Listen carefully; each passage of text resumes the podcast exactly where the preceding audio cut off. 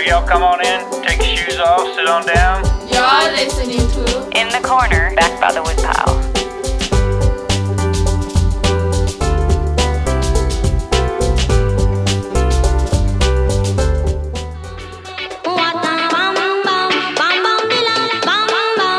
I'm a Spun Counter Guy. Thanks for coming by. DJ Ron has been spinning, promoting, producing, and writing about dance music for over 25 years now. His accomplishments are truly too many to list, but that's kind of one reason we sat down back by the woodpile to talk with the man. We create beginnings, moments of growth, some of his favorite celebrity run in stories, and most importantly, some of his to die for tracks you might find in his record crate. So you're a big superstar DJ these days. Oh, please, that's the intro. hey, everyone, I am Ron S. That's my new name for Chicago. You know me as DJ Ron. Um, I was on WRVU for many years. I've played at clubs in Nashville, and I'm here visiting to do a wedding. And he asked me to do this interview for his podcast. I've listened to several episodes, and I just don't want to start off coming off like a superstar because I'm not. Well, I was just giving you a hard time. But around here, you're big stuff. Uh, I've been very lucky and very blessed about how Nashville has received me and how they let me grow up to be the DJ that I am. Because when I started on 91, I tried to mix music on the air and it was god awful. And I got my first Den in 2000 and I taught myself how to beat mix on the radio. I'll never forget. I was making deliveries. This is back in the '90s, and you know you're bored out of your mind because you get tired of radio real quick. and uh, I discovered your show on I think it was Saturday nights, right? And I, I, it just blew me away because it was music I hadn't heard. But what I also appreciate was your sense of humor. I remember you were complaining about something, and after you went on about your rant, you said, "Well." I'm just a, a bitchy fag, so whatever. I was like, man, this guy's great. So I mean, I used to record it too and send- it back home on cassettes to my friends because we didn't have anything like that in Indiana. So A funny story about that is over Thanksgiving break, most of the people went home, mm-hmm. and I would stay in Nashville, and we'd do this thing called Three Fags Talking Turkey, where me and two friends would just try to pick up guys to go to Connection that night uh-huh. on the radio. connections, I forgot about that place. Yeah, formative club in my years. I mean, if we want to trace me back before radio, I was born in New York, but I grew up in Orlando, Florida. And I loved listening to the radio because they had great dance music on the radio there. There was BJ 105, which became Mix 105, and Y106 that became XL 106. And in Orlando in the 80s, it was all about freestyle. Mm-hmm. And it was a very Latino form of dance music that went pop with Exposé and cover girls.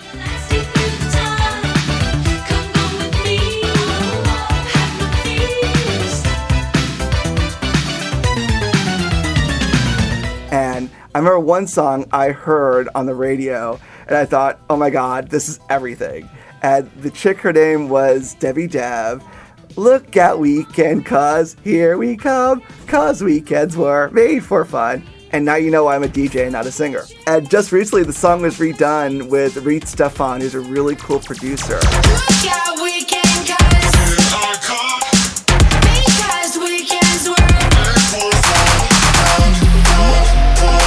So that's a taste of freestyle where I'm from originally. Freestyle, I think of whiny Hispanic guys crying over sad music, and women like Debbie Deb and um, Nayobe, and of course, oh Let god, the music play. What, what- Shannon, Yeah. who I met, who's such a doll after all these years, such a sweetheart. Um, I go to conferences for radio and for dance stuff, and at Promo Summer Sessions, I got to meet Shannon and interview her, and she's such a doll, and she nails it every time on stage, even to this day.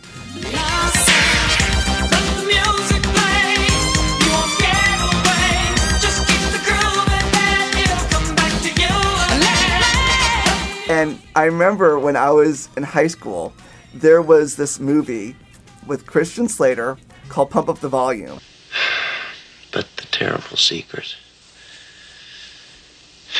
is that being young is sometimes less fun than being dead. And that's what inspired me to love radio. Because, actually, no, even going back before that, when I was in high school, there were two things I did. I went to Rocky Horror every Saturday, usually playing the role of Krim. And on Fridays, we went to Visage, where it was alternative. And you were all black with white face paint. And I wasn't exactly out then, but I wasn't exactly in there either. And the DJs were amazing. Guys like Remark mixing um, Nine Inch Nails, Nitzer Ebb, Revolting Revco, I should say, because this is radio, um, along with like Deee-Lite and S- Adamski. So it was like early ass house. This is like 88 through 90, before the rave thing took over. And all that stuff worked together really well. And I thought, you know what? Clubbing is going to be part of my life. And then about that time is also when Pump the Volume came out, and I got into radio because I liked the idea of how an idea can infect someone's mind through what they hear. Right. Now go back to Visages. Uh, another local DJ, Minda, mentioned that was very instrumental to his career as well. Yes, and we totally didn't know each other the whole time. That's time. bizarre. Yeah. I mean, how big a club was it? How many people?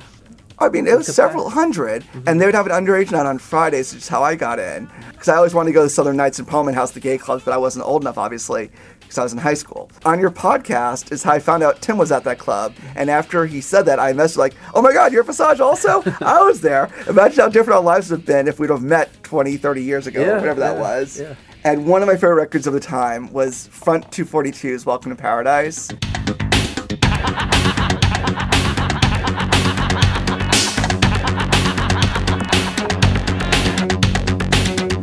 And then, for some reason, I applied for three colleges out of when I went to Lyman High School. There was Brown University, um, which I applied to but didn't get financial aid, so I couldn't afford to go there. University of Florida was my safety school. I got in fine with scholarship. But then Vanderbilt came along. And I was kind of edgy, and Vanderbilt was very conservative.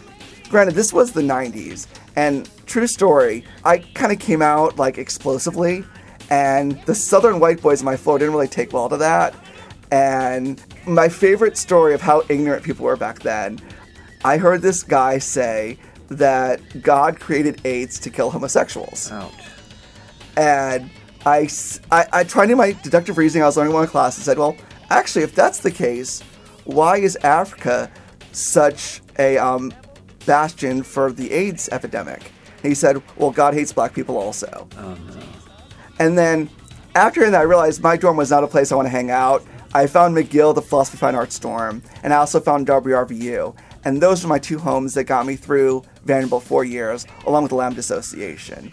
And I trained with these two girls who are like the alternative girls, and they're cheesy and fun. And they play this song just about every week, and it means so much to me because it's such a cheesy dance record. Um, it's kind of like pre KLF in that making all the samples. It's by Edelweiss, Bring Me Edelweiss. And if you listen to 91 WRVU during the 90s, you know this record. And it samples ABBA, it samples all kinds of stuff.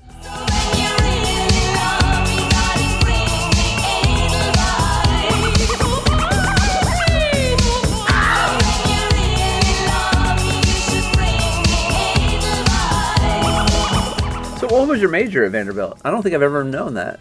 Because you've always been a DJ, you know, which I don't think you major in that. My major was civil environmental engineering. And basically, I knew I was really good with math. I came in and at AP credit, I got out of the first three semesters of calculus. I couldn't do biomedical because I got sick in biology classes.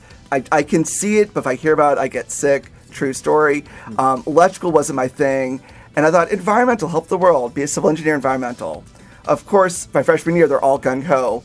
But my senior year, they're like, oh, you have to be a chemical engineer to do environmental. I'm like, crap, I'm not going to do this. And the only job offers I got were like to be on a gas plant in Texas. I'm like, I don't want to do that. So I'll stay in Nashville, pursue my music career. Wow. And that's that's So why you I fell back Nashville. into music, unlike everybody else around here. Yeah, and so my first job, I was working as a receptionist for a mobile DJ company, mm-hmm. programming hotel nightclubs. Hmm. Oh, it was so god awful. Yes. And I had two bosses, and I had the most fun getting them to fight with each other because I was so miserable there, and I ended up getting fired. And it's one of those times where you're glad to be fired, and I became a temp at Vanderbilt. And it was through there watching the classified ads that I found the job I'm at today, which is with a government software company where I work remotely for them. And they've been really supportive of me over the years because I work my day job eight to five from home, and I'm free to do what I want on the weekends. So if I need to travel somewhere, if I need to do a gig at night, I don't have to show up in suit eight o'clock in the morning. I can be at home in shorts doing my job fine. And so working that job really helped me do the DJ thing also. Because I did radio all through college, and I really didn't start doing club work till after I graduated. I would do parties on campus and stuff, but I didn't have the beat mixing thing down. And I always had in my head, you have to be able to beat mix in order to be a DJ. During those WRP years, um, I was doing Out of the Closet, the gay and lesbian show, which was inspired by going to Delaware for a youth conference, a college conference. And this guy talked about doing queer radio. I was like, oh, I should do that in Nashville because Nashville, the bastion of liberalness, would be perfect. Um, and there's a record that was kind of my trademark for many years. It was by Ride Committee featuring Roxy. It's called Love to Do It. And it's this drag queen talking her voice off. And it's just such campy fun. Upside down, turn me out. Love to do it. Love to do it. And so that was in my ID for years.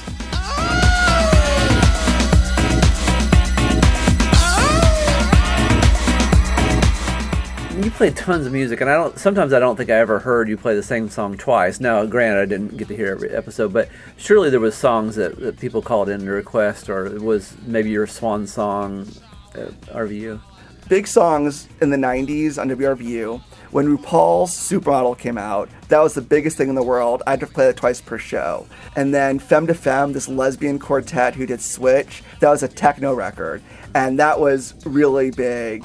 Many, Tatiana Santa Maria, a real Howdy record from the Connection days. Like, for me, also, this singer called Abigail, she had this amazing voice, and she did a cover of k.d. lang's Constant Craving as Europop, and it was just so amazing. I played that every week for probably a year. It was one of those songs that would not go away.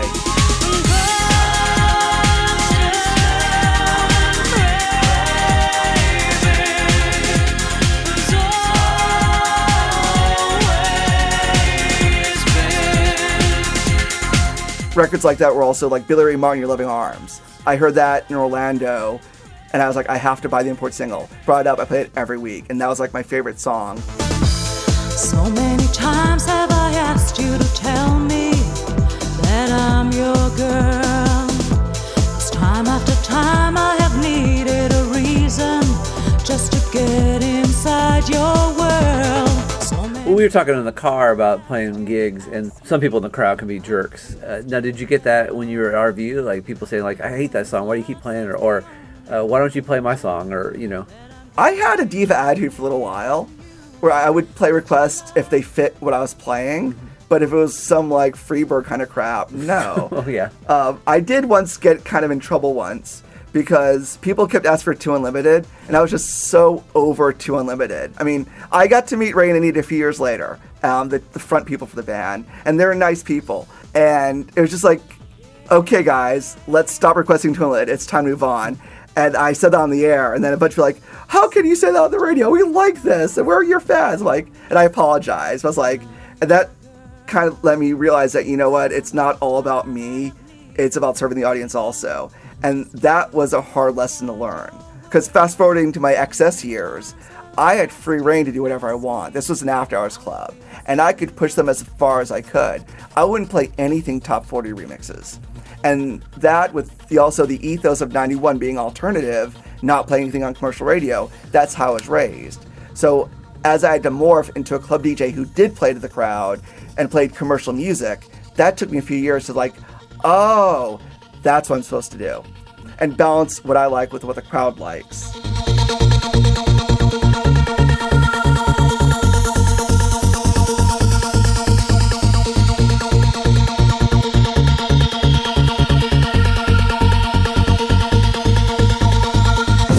Going back to 91 in the beginning, 1991 is when I first got here. Techno was just starting here, and the rave scene was just starting in Nashville. In Orlando, I was going to rave parties there, and then in Nashville, they had the first one called Rave Till Dawn, and three companies put it together. It was Chris Lee's Anode, Rick Pfeiffer's Soundshock, and Ann Betts BAM. And the three of them did those early rave parties, and they were magical. So describe like were they out in a warehouse or out in- out in the woods or you know this is Tennessee and I've been to all kinds of parties. It, like the um, the Marathon Village building before it was remodeled with holes in the ground, all kinds of sloppiness and fun, um, and great DJs like Larry Breaks or Barry Lakes if you played house, and Check, and oh god, I had so much fun back then. And honestly, I was never a drug person. I, I respect whatever you choose to do with your body. I was always loving the music, and I would go and just enjoy the music. That you know, I'm gonna be up there DJing one day, and that also inspired me to get into mixing.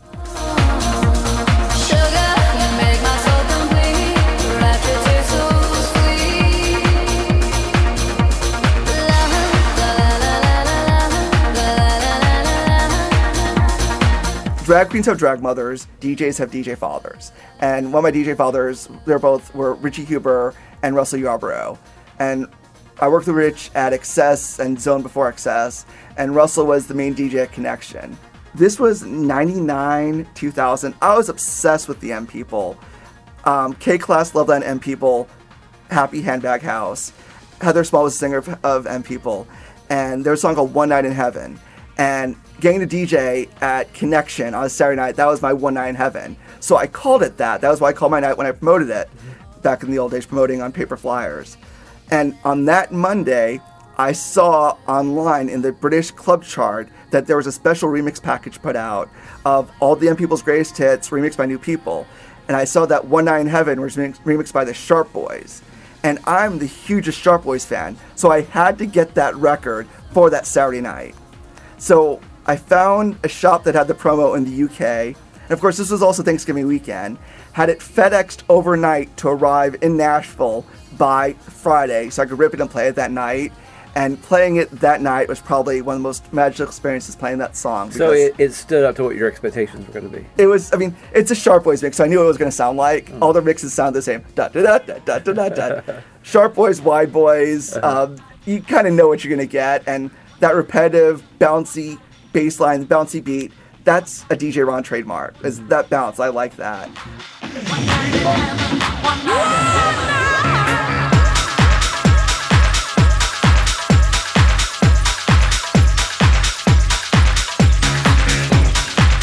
Sound like a gushing fan, but I should thank you because you turned me on to the Freemasons. The reason why I love them is they take, I think, really awful pop songs, or re- and I, I, I'm just being real, or very mundane songs, and, and these are by some of the, the big people in the in the the industry that you know people.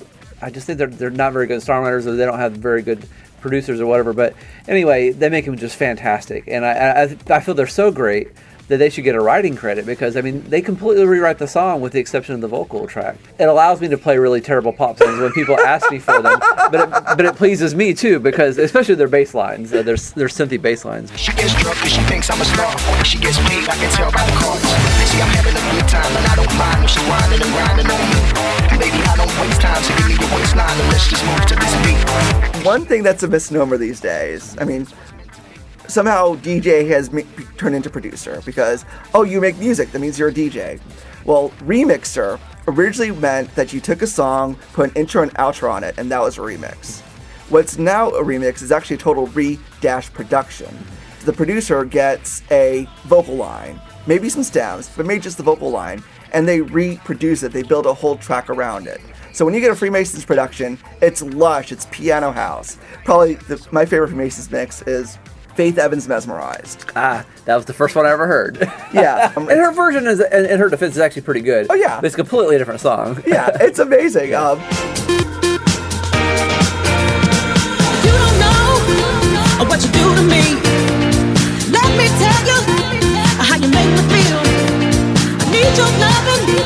It's so good to me. I can't even sleep. Boy, you got me beat. it's Russell and Jim are the two guys, and I've met them, I've hung out with them. Great guys. And James Wiltshire was also known as Jimmy Gomez, and he did lots of mixes back in the circuit days. And they just had a comeback again because that piano classic house is big in the UK now, and also over here a little bit.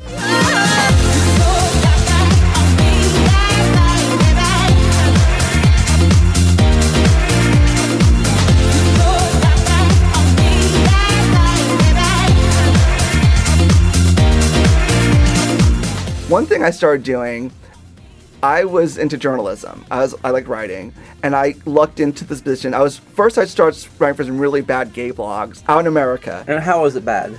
Oh, it's just I'd send them stuff to post. They never posted. They wouldn't promote it. I didn't get paid, and if I'm not getting paid, at least promote it. And I'd built up a lot of interviews. Now I was also going to conferences, going to Winter Music Conference, going to Billboard Dance Music Summit. So I was meeting artists and DJs, building relationships. And I looked into dancemusic.about.com. I started with them in 2003. And the reason why I got this spot is because I had the industry contacts and had the interviews ready to go. And And I remember one guy used to review for you. He was terrible. let's not go into that. you were good. Jimmy wasn't good. But Uh, no, don't I, need to go I into was I was talking about myself. Oh no, you were good. Because I, I, I couldn't think of what to say anymore. I, like it's like how do I say this is great or this is this is mediocre. But anyway, that, that's that's a side point. But back to your story. um, with About.com, that made me stay current across the field. Where it's not just the house I like. I couldn't just write about gay house music all day. I played about wrote about electro, about trance, and I got to know a lot of people in the industry. And this was the early days of web as press. And so I had to really fight for people to realize there's more to press than magazines. The internet is where the dance music community is. And by doing that, I became one of the forerunners in that field. And I also got access to lots of people that really blew my mind. And so I eventually got the chance to interview the Sharp Boys on the phone. And these are guys I worshiped for years. I was such a, such a fanboy. I kept those poor guys on the phone for an hour talking to them, to the point where they're like, "Rod, we love you. We need to go to sleep." Fast forward four years, I went to Amsterdam Dance Event, and I stopped by London afterwards. And I said, "Hey guys, I'm going to be in London. Can I come to your show?" Like, sure, we'll put you on the list. I'm like, okay. So I go there, I show up at the door, and the guys are like, "Oh, I need to get someone to let you in." I'm like, okay. And both the guys came down and said, Ron, it's so nice to meet you. And they were just so nice and so sweet. And it was one of those times where meeting people you idolize, they're even more than you can imagine. Now- Um, now you don't have to name names, but I I, I know that I've met some people that I, I idolize, and they end up being total uh, d bags. Have you had that experience? Oh, of course. Um, I'll go on record saying, with my different industry things, I give everyone the benefit of the doubt because sometimes you have a bad night. And so if you're a dick to me once, I can play it off like, okay, you're just having a bad day. Um, second time, you know, little fishy. Three times, you're dick. and there are a few people who've reached that pinnacle of three times being a douchebag. And number one on that list is Afrojack. Oh, really? And at first I thought it was just me, uh-huh. but it ends up no one likes this guy. and the way this really hit home is I was in Miami at a press call for Robbie Rivera. And Robbie is the sweetest guy in the world, filthiest mouth, and he's also a really nice guy. So it's like five of us waiting to talk to Robbie Rivera, and he's a no-show. And his manager comes and says, "We don't know where he is. We can't find him. This isn't like him." And and we all know because the five of us have spoken to him. We know he's a really nice guy. And you hear someone shout out, "Oh, is he pulling an Afrojack?" And everyone just started laughing, and we all exchanged war stories with Afrojack. So he just doesn't like people, but he likes music. Afrojack.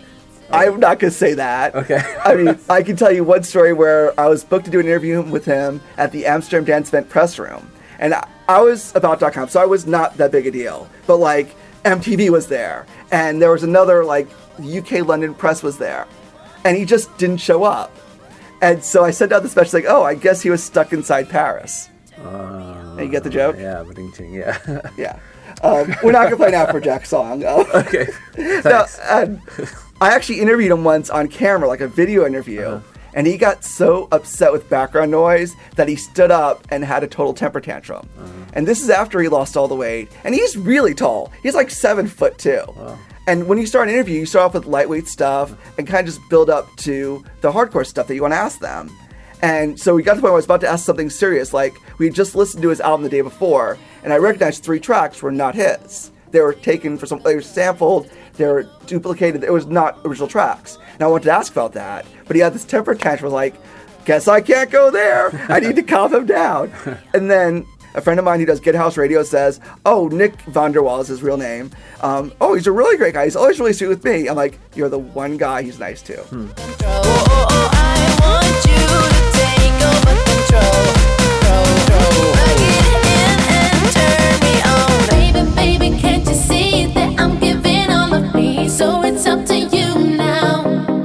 of me? So it's up to you now. One of your trademarks when you were on about.com was always taking a photo with your little tiny pen, which you could hardly see in the photos. no, no offense. Yeah. But uh, I thought it was great. You end up having like some of the biggest names, you know, at least hold your little pen. that started off. There was a breakbeat DJ in Nashville that I loved called Zach Davis, and we would go to a music conference together, and we just had the buns of people. And if you have a competition, like who could you get to hold the button? and But now, it's great cross marketing. Yeah. I mean, and when I moved on to Noble Dance, I did it with the earplugs. Now, stupid me, going back in time, why did I get a picture of all these people? Because I could have had a picture with like Rochelle Fleming or um, Boy George at the time, all these really great people I spoke to. Um, but I never thought of getting myself in the picture. And I, like, my worst regret is I actually got to meet Loleatta Holloway, who is one of the most classic singers of all time. She's been sampled so many, and I actually got to sit down and had a nice conversation with her. And that's one picture I would have really, really wanted, um, because that was an amazing night of my life.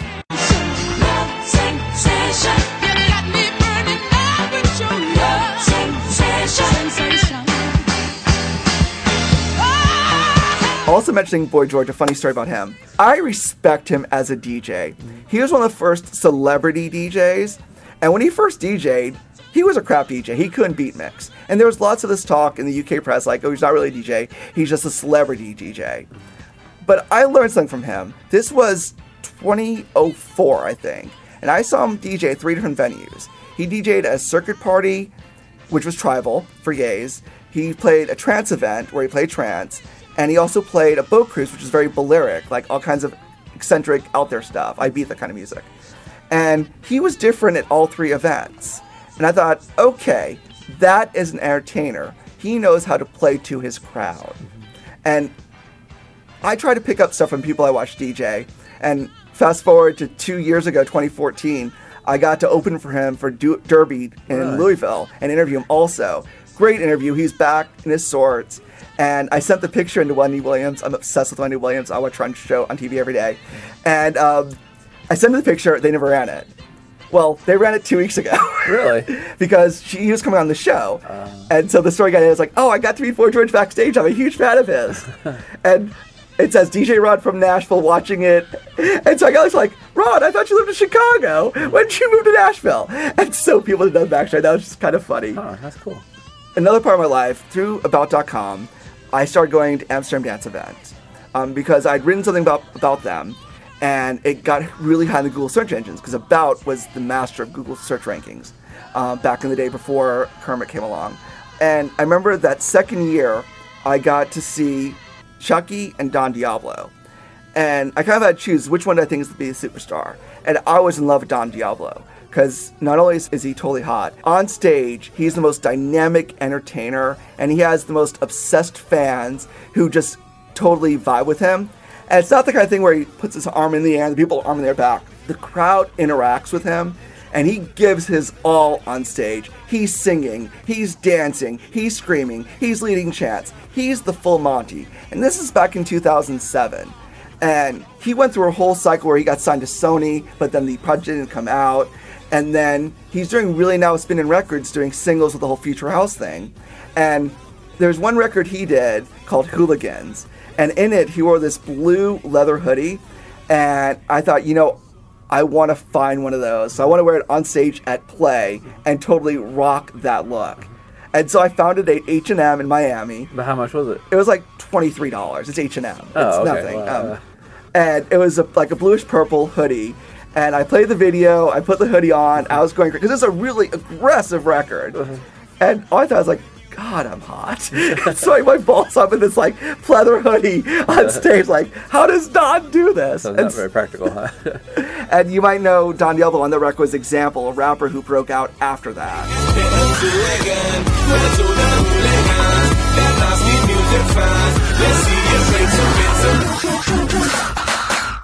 Then you played at, at several clubs in Nashville. I think just about every one of them I can think of. Oh, over the years, I did. I did a night shoot once. Um, I got to play a couple times at Connection. We did this thing called Ohm. It was Chip B, Brad Robinson, and I in the back of 328 back in the day. And we tried to bring in a crowd. It didn't really work. It was after hours. And then Midnight Sun started doing an after hours, and it was called The Zone. And I played there for like a year, and that was my first time starting a crowd from no one and building it up to have a crowd. And it was mainly gay guys coming who were into circuit music. And they really didn't take me seriously at first. For folks who don't know, explain circuit music. Imagine a rave party for gay guys who have perfect muscle bodies. They're basically doing the same drugs, but it's a more of an emotional experience. And when it first started out, it was trance and pretty high energy. Then it kind of transitioned into being more tribal and pots and pans and aggressive. Like my first circuit DJ I fell in love with was Julian Marsh, and he was a role model of mine.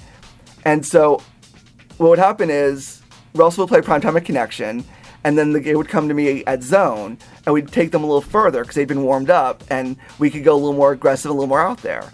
And that was my first real residency that I got to make a sound, explore. And the Circuit Boys didn't really take me seriously because I wasn't doing drugs. How could I possibly experience music if I'm not on drugs? But what happened is, invariably, when the club closed, I'd go out and there'd be one of them G'd out in their car on GHB, not being able to move. And I'd sit with them, get them water, make sure they're okay.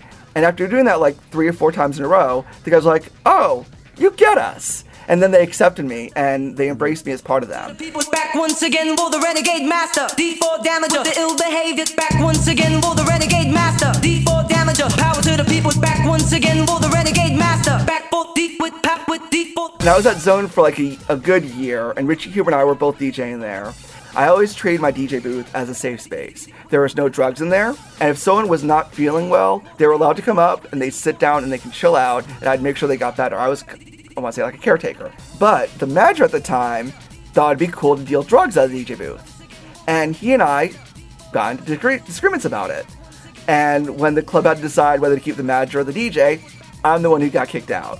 It's interesting you, uh, you're bringing the subject up a lot because I, I was talking to one DJ who, who knew a lot of famous people, and he said uh, we were talking about the stereotypes of this music and the drugs, and he said, yeah, the, the best DJs are the ones that don't do anything. They don't even drink. He said because they they can say no to stuff because it's so readily available, especially when you're the DJ, and you know, people just want to hand you stuff, you know. And I assume that you've led that lifestyle because you're looking pretty good for your age. I would assume. I don't even know how You old look you good are. for your age. Yeah, I mean, I'm 42. you're 42. Yeah, and Yeah. you're you're not dead. Once I started DJing, I never, I rarely, really drank. Drugs, I just got high on life. It, it just wasn't for me. I, I'll, I'll say this mm-hmm. for two reasons. Being on the radio here in Nashville and being well known in public, I never want to be in a situation where I wasn't in control of the situation, where I was sloppy, unacceptable, and not presenting a good image for gay men in Nashville. I didn't want to be seen on the fall on the floor messed up drunk. I didn't want people to see a public gay man in Nashville like that. It's also bad as a quote quote role model um, to say that the only way to be happy as a gay man is to be on drugs or on alcohol or drinking. And there's nothing wrong with drinking. If you choose to drugs, that's your choice. You can have fun and be social without it. You don't need the social lubrication of alcohol mm-hmm. to have a good time. And the second reason is, as a top, I like being in control.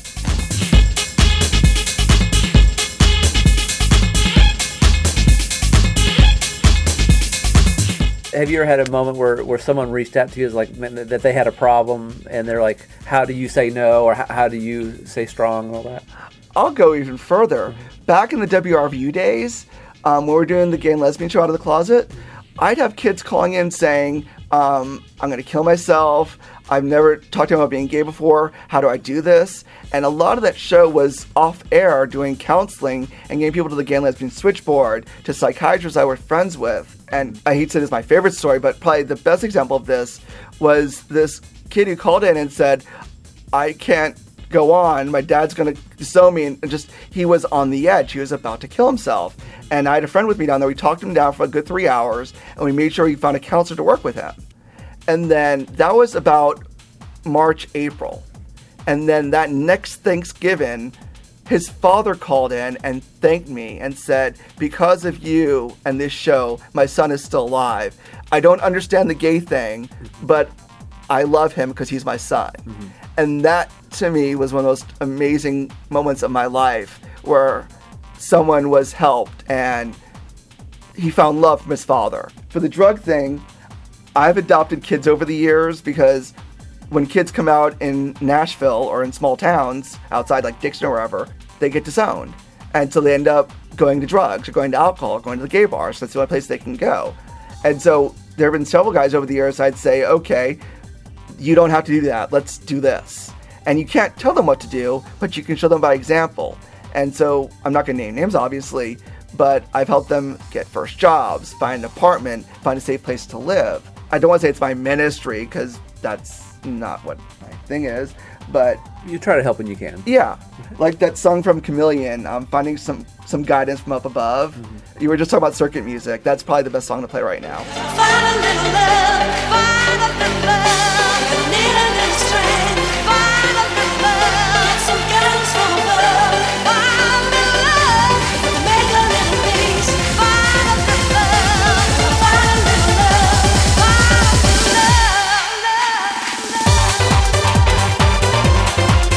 Now, here's a story that no one knows because this was kept off the records. I'm not going to name names. I'm going to tell you the story about how Excess opened. Okay. There was a drug dealer who got a really big load of drugs. Zone was part of Midnight Sun, and Zone kept getting in trouble for having underage people in there with liquor there. So much so that, like, on a Saturday night afternoon, they were told, You can't be here anymore. You can't do Zone anymore. And this is after I was already fired. And so this drug dealer contacted me, who was a friend of mine from college. I won't go any further with identifying him. Ron, I need a place to have a club tonight because I have all this drugs to get rid of. And so I was like, I haven't DJed in a while at a club. I'll find a space. And so for Ross, who owned the underground, had 909. And so we rented the downstairs space, and that became XS. And I played the first night there, and we got a crowd there because we flyered connections as people were leaving, and it just built and became huge. And Excess is the residency that I really based my life on. We opened in 2007, and we played Fridays from 2 to 6, Saturdays 2 to 8, and me and Richie, me and Lance G, me and Russell. And then when uh, Orbit opened downstairs, what would happen is the raver kids would come out at 2 and fill the club. Then the gay guys would come at 3 from Connection. And I say gay guys, gay guys, lesbians, all the multicultural people would come at 3 o'clock. There'd always be a crowd there, and everyone would party together. And Excess was the first space that'd be like that. And unlike other venues, it wasn't sloppy. Like, I could look at the dance floor, and I would not see drug deals. I would not see people sitting on the floor rubbing each other's shoulders. I would not see money changing hands. And that's how I felt safe spinning there. I mean, I knew drugs were happening there. Duh, it's 4 o'clock in the morning. Something's going on. But I didn't see it, so I felt safe there. And the XX years were some of the best years of my life. Because when you have the chance as a DJ to play music you love, play new music that you feel, and have people respond to it, if you ever have the luck and the honor and the blessing to play in a situation like that, that's nirvana. It's, I mean, it's one thing to be on the radio playing what you like, and that's a blessing too, obviously. Um, but to have a crowd that appreciates that and goes along with you and follows your lead, that doesn't happen. Uh, It very rarely happens. What was one of your anthems during that time? Oh, I mean, the Diva records, the Kim English Unspeakable Joy, Kristine W. Clubland, all the records from Thunderpuss, all the way to like the, the Trancy Energy records, everything that came out on all that hard style, like the Tidy Boys.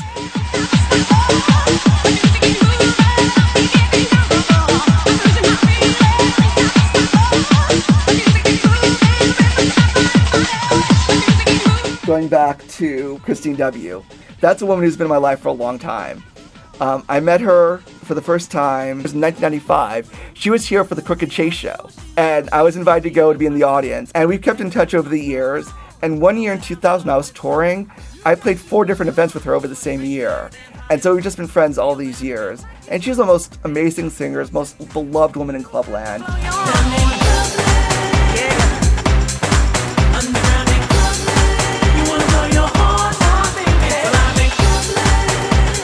I love Kristine W. I love my divas. And another woman who has been very important in my life is Crystal Waters. You know her for 100% Pure Love and La Da Di La Di Da Gypsy Woman. And I don't remember the first time I met her, but so many of the best nights of my life have been with her. Two of them that come to mind was the first time I played Miami for Conference was at the MOVA. Crystal Waters was hosting. Kristine W., I told her I was performing. She's like, hey, can I sing? Sure. And then Katherine Ellis also sang. And that was just an amazing night. And then another year at Amsterdam Dance Event, I went to go see Robin S. performing at this little club, Show Me Love. And it was a little dive dad's club, and I saw Crystal Waters there. And I never met Robin S. And so after she finished singing, she was saying hello to all her fans. Chris and I went up to talk to her, and I was like, "Hey, I want to go see Cece Peniston. She's down at Jimmy Woo's." I was like, "Okay, let's go." And they both looked at me and like, "Okay, I guess I'm gonna play Road Manager now." and so I ran downstairs, I got a taxi, got the two girls, the two divas. Crystal Waters and Robin S. into the taxi, got us over to Jimmy Woo's. I go up to Dover like, um, excuse me, I've got Crystal Waters and Robin S. here. We need to get them into the venue. Got them into this venue. Ended up with this VIP suite with Crystal, CC, and Robin S. all together. Like, this is heaven. I, I, I have a picture of that thinking, I can't believe this happened. And it's just another example of how it's the best nights of my life have been with Crystal Waters. And for her, I'm nothing but 100% pure love.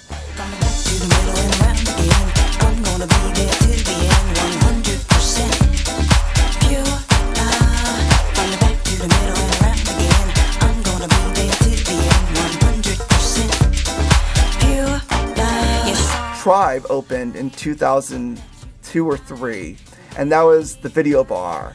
And that was another amazing experience because that's when I really realized that I'm not playing for me, I'm playing for the crowd. And it's a different thing. And I didn't grasp that at first. And it took me a while to understand and comprehend that I'm not on the radio playing for myself, I'm not at Access playing for those kids. I'm playing to entertain this crowd. Now you're a VJ also, so explain to folks what that is exactly. Okay, VJ has two different meanings. You have the guys who do happy hours, who do show tunes, and they play one video after another. Actually, there's three. Then you also have the VJs who do visuals for other DJs.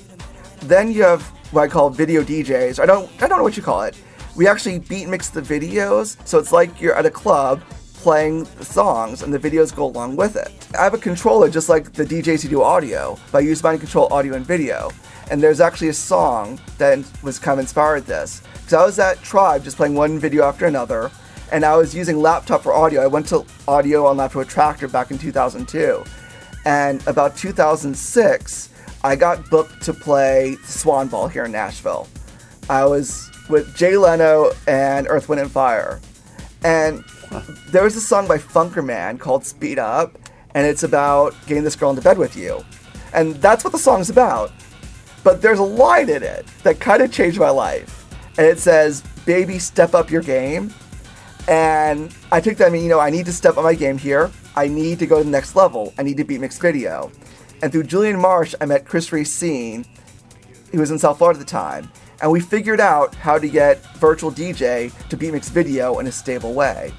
And so I beat mixed video on my laptop for um, Swan Ball, and then for some special events for Outrageous. I've been very lucky. I played Outrageous every year from 99 to the last year in 2012. Instead of just doing dance music, we did video dance parties for Outrageous. It's a big special event. And Play opened in 2006, but I wasn't playing there. The resident was Lenny B. And I didn't have a way of staying there because I was the tribe guy. And here I was loving playing dance floors, but I was just playing the video bar. And I love playing the video, but I want to be on the dance floor. And so I got the opportunity to spend at Play one night. I, I actually got booked for Friday, Saturday because everyone's out of town. And said, well, hey, I want to try doing video one night here. And they weren't totally against it because they didn't think it could work, that people wouldn't understand it. And so I played that first Friday, and the response was insane. Everyone went nuts over it. And if you think about it, it makes sense because play skews younger, and the kids these days, music isn't enough to get them off. They live online all day. They're on the Facebook, the Twitter, Instagram, Snapchat, or back then, Friendster, MySpace. And so video gives them another medium to interact with, so it's not just the music. And so it was so big on Friday, they said, do it again on Saturday. And that's how I got my way into the club.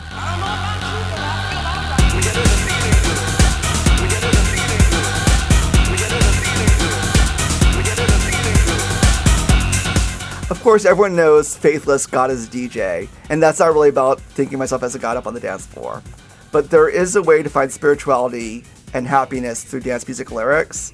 And there was a time in the late 90s when they were getting gospel divas to either remix their records or to sing inspirational lyrics over dance beats. Mm-hmm. And there's something really amazing, but also brilliantly twisted about singing religious lyrics over dance music. And there was a summer where every record was about the joy. It was Let the Joy Rise, Unspeakable Joy, This Joy by Vanessa Mitchell, Let the Joy Rise by Abigail, and of course, Unspeakable Joy by Kim English. This is the Razor and Guido mix. This one's everything.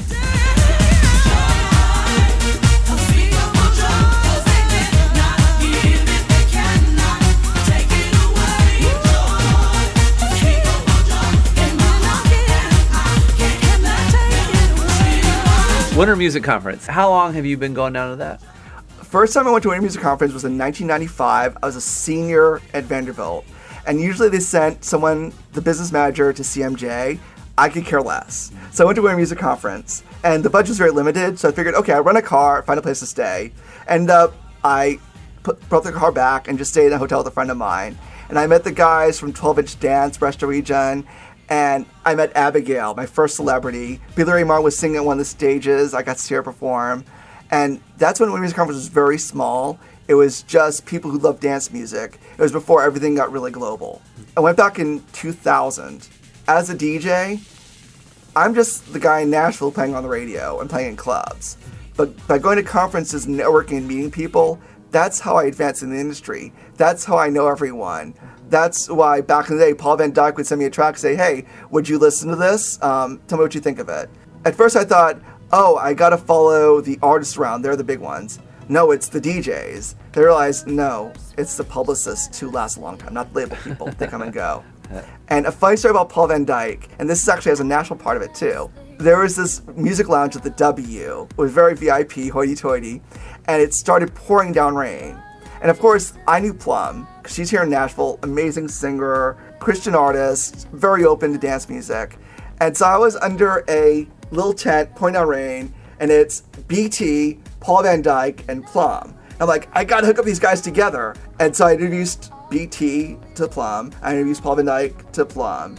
And out of that track came I Don't Deserve You, the song that Paul van Dyk did with Plumb.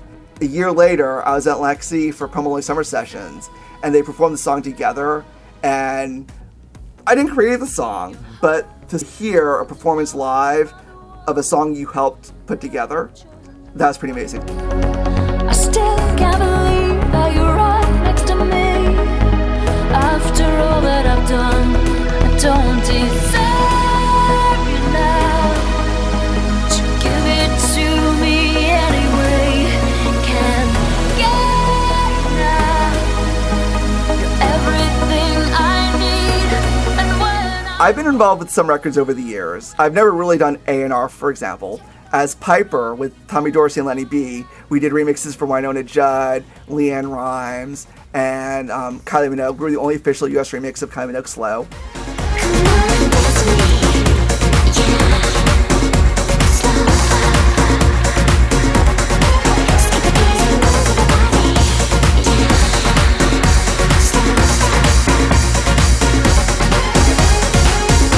One thing a lot of people don't know is I actually have a gold record for LeAnn Rimes' Can't Fight the Moonlight because that was such a huge hit in the UK. It went gold with sales. And it got big because the remixes. And I helped choose the remixes for that project. And I've actually never met, no, wait, I- I've met LeAnn Rimes in passing, but I've never actually had a conversation with her.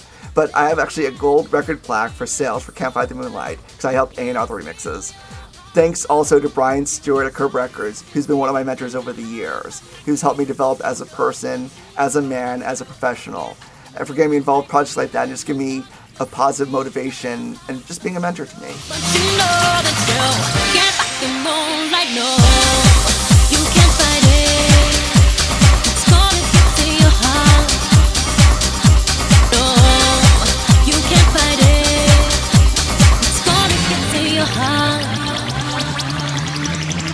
my favorite diva stories.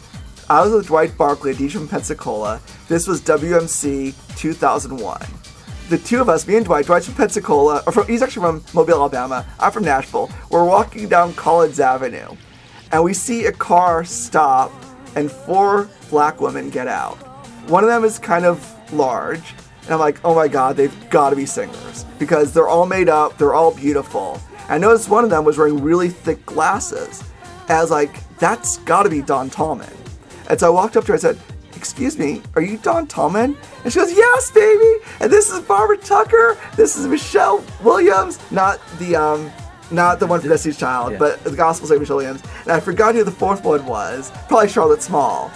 And like, you want to come with us tonight?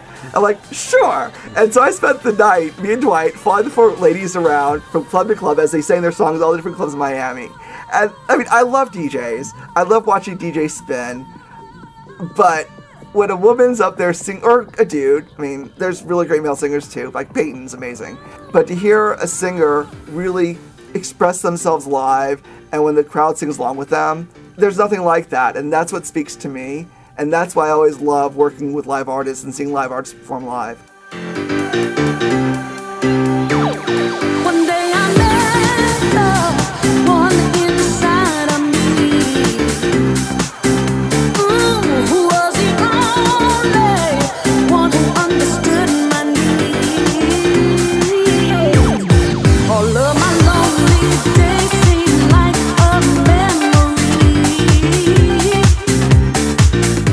Then also meeting Dawn Tallman that year, um, she did this amazing song. It's kind of sad to play right now. It's called Save a Place on the Dance Floor for Me. It's a song about losing HIV. Just a spiritual, really amazing song. And we did the Fusion Radio Party at MOVA that year in 2014, I think it was. And I was like, we gotta have her on stage. And I've always wanted to see you sing the song live. And not a lot of people knew who she was. she never had the big, big pop hit.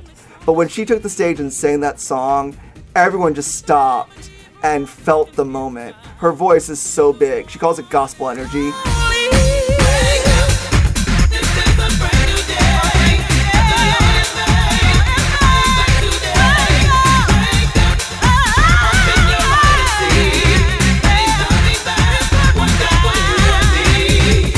Uh, you mentioned HIV. It, it seems like I don't watch a whole lot of news, but it ha- has kind of not been in the forefront like- it used to be. In the gay community and the club lands and all that, what's your take on it? Oh, this could get me into trouble because this got me in trouble already in Chicago once. I'm kind of old school in my mentality. I believe in condom usage. If you choose not to, it's a risk you take. There is now a drug called PrEP, which is pre exposure prophylaxis. And it's basically a similar drug you take for treatment of HIV, but you take it in doses when you're not infected, and it prevents you from being infected.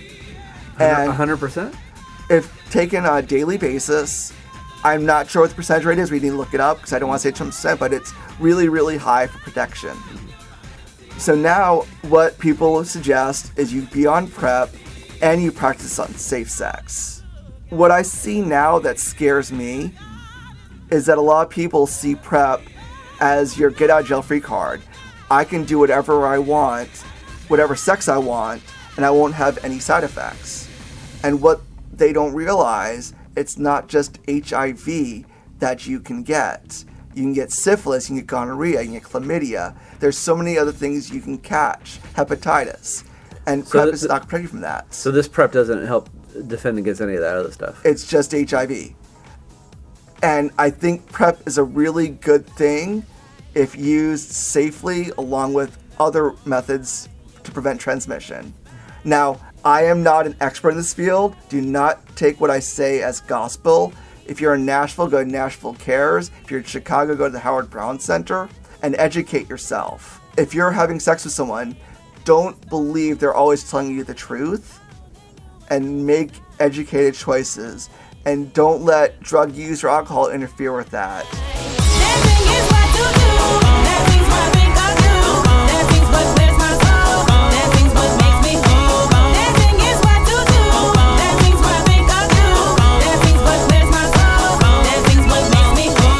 In addition to his monthly spot at Hunter's in Fort Lauderdale, Florida, DJ Ron also has a weekly residence at Roscoe's in Chicago, where he now lives. Ron talks a little bit about moving up to the city that both birthed house music and the DJ as the artist. One thing about Chicago I'm really loving, I was warned that the DJs that they're really cutthroat, really aggressive, and I would have a really difficult time up there. And I've been so lucky to be embraced by the DJs up there. And just Roscoe's is like a family. It's like play, where everyone loves and supports each other. And my fellow DJs at Roscoe's, and also all the DJs at the other clubs, we all know each other, we all love each other, but we all respect each other, I should say. I'm sure there's animosity that I don't know about, but I did not get any negativity from people. I didn't get like, oh, who do you think you are? I mean, we just had Barry Harris and Guy Scheiman in town for um, Memorial Day weekend, and so a lot of DJs got together to have a meal with them and from different from Jackhammer, from the LHA clubs like Hydrate, from Minibar, from Roscoe's, and we're all there having a good time. There's not bar wars there, and I'm just so lucky and thankful because my biggest fear is I'd move to Chicago and I wouldn't be able to DJ, or there'd be all this aggressive, like cutthroat nature, and it just isn't like that. And I'm really, really happy for that. Well, where do you think that perception came from? I don't know if it's people trying to discourage me from moving from Nashville, but I mean, a lot of places DJ culture is very cutthroat. I mean, New York, oh my God, Well, it's yeah. brutal. And LA, yeah, and Chicago being a big city, you'd think it'd be like that. But I also think it might be a generational thing, where DJs from 20 years ago were aggressive, and this year now there's room for everyone because there's so many venues to play at.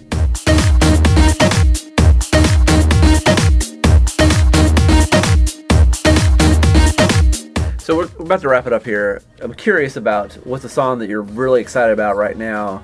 Right now, anything Barry Harris mixes, I'm all over. He was from Thunderpuss back in the days, and he's on point doing pop remixes. On the more indie front, there's a singer in New York called Baby Raptors, and the song is called I Am My Only Love. And Penguin Prison did a remix of it, and it's so Lionel Richie, New Kids on the Block, in such a fun way. And actually, I got to meet Penguin Prison when he came through Chicago. Amazing DJ producer and musician and singer, too.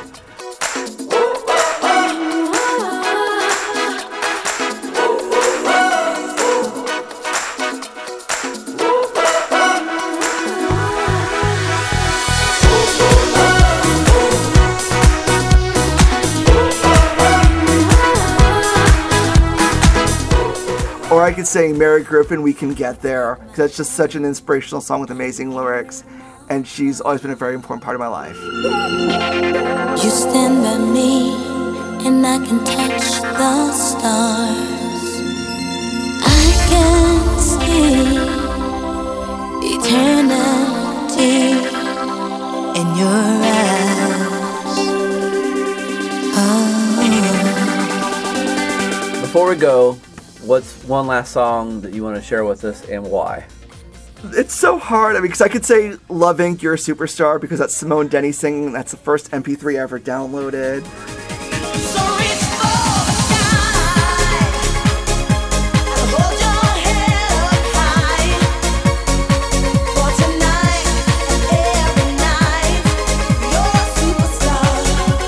I could say Gisele Jackson, Love Commandments, because that was Speed Garage and a gospel diva singing.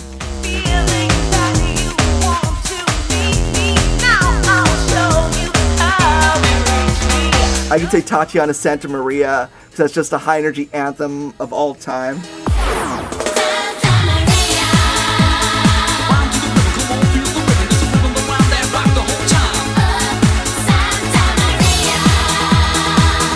Or even Montague Stay in Love, because that was a Nashville record, not big anywhere else.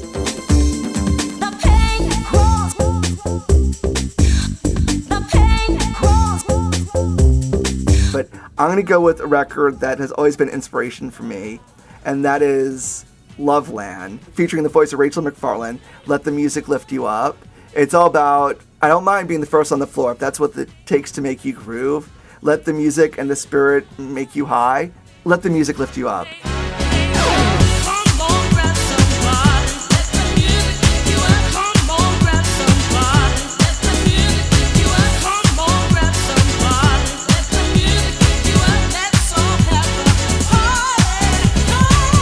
If you'd like to learn more about Ron and most importantly, check out his DJ mixes, simply go to djron.com. That's D-J-R-O-N.com. In the Corner Back by the Woodpile podcast is produced by a closet, a pocket, and a suitcase. You can email us at spuncounterguy at hotmail.com. You can follow us on Twitter at spuncounterguy. And if you'd like to see a list of former episodes of In the Corner Back with the Woodpile, go to spuncounterguy.com and click on the pictures of piles of wood with chairs in front. Be sure to download the new Podbean app to hear this podcast and others on your tablet and smartphone. And we are now on iTunes. Just do a search for Back by the Woodpile on the iTunes store and we should pop up. And a special thanks to thebrofisticate.com.